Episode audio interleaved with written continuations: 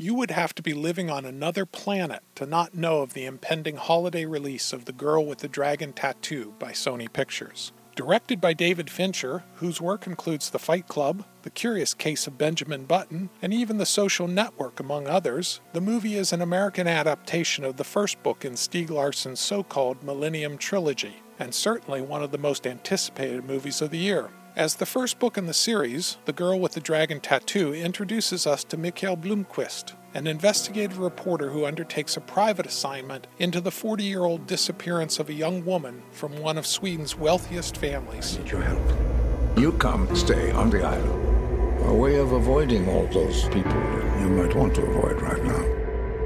You will be investigating thieves, misers, bullies, the most detestable collection of people that you will ever meet. My family.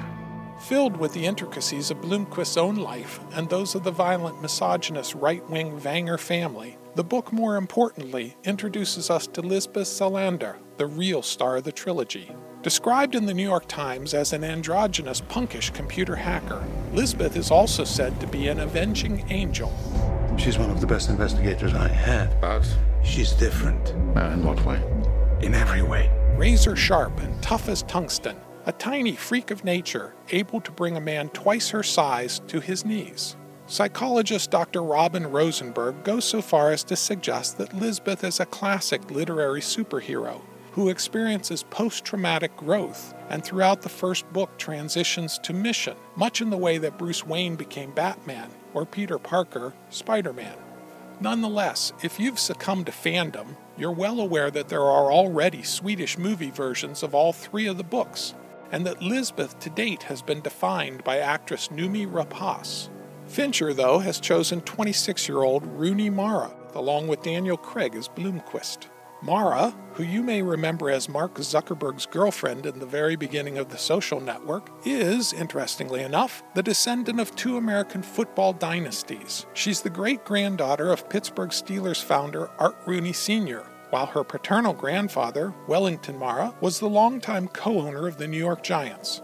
She grew up in historic Bedford, New York, in Westchester County, and graduated from New York University. She is, in addition, the sister of actress Kate Mara, and all in all a far cry from Lisbeth Salander, which, hopefully, will make her transition all the more interesting.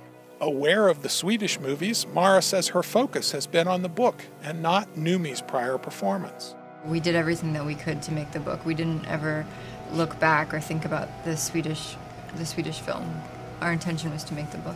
Director Fincher, known for his extreme attention to detail, can apparently be a rather contentious character as well. Amongst the hype leading up to the release of The Girl with the Dragon Tattoo is his reported anger at David Denby, the movie critic at The New Yorker, who apparently jumped the gun and released his review earlier than Fincher had allowed, and, in the process, earned himself a ban from any future press viewings of Fincher's work. Nonetheless, Denby's review was positive. The Swedish version of Dragon Tattoo was quite good. This one I think is better. It's more detailed, it moves faster, it's better edited. The score for the movie was done by Trent Reznor, the Nine Inch Nails frontman and now film score composer, along with his frequent collaborator, Atticus Ross. Six of the tracks have already been released for free on the internet. The film is due for widespread release on December twenty-first. And in Pittsburgh, Pennsylvania, I'm Scott Bliss. Can I call you Lisbeth? I want you to help me catch a killer of women. I've got absolutely no idea how they're connected to the death of a sixteen-year-old.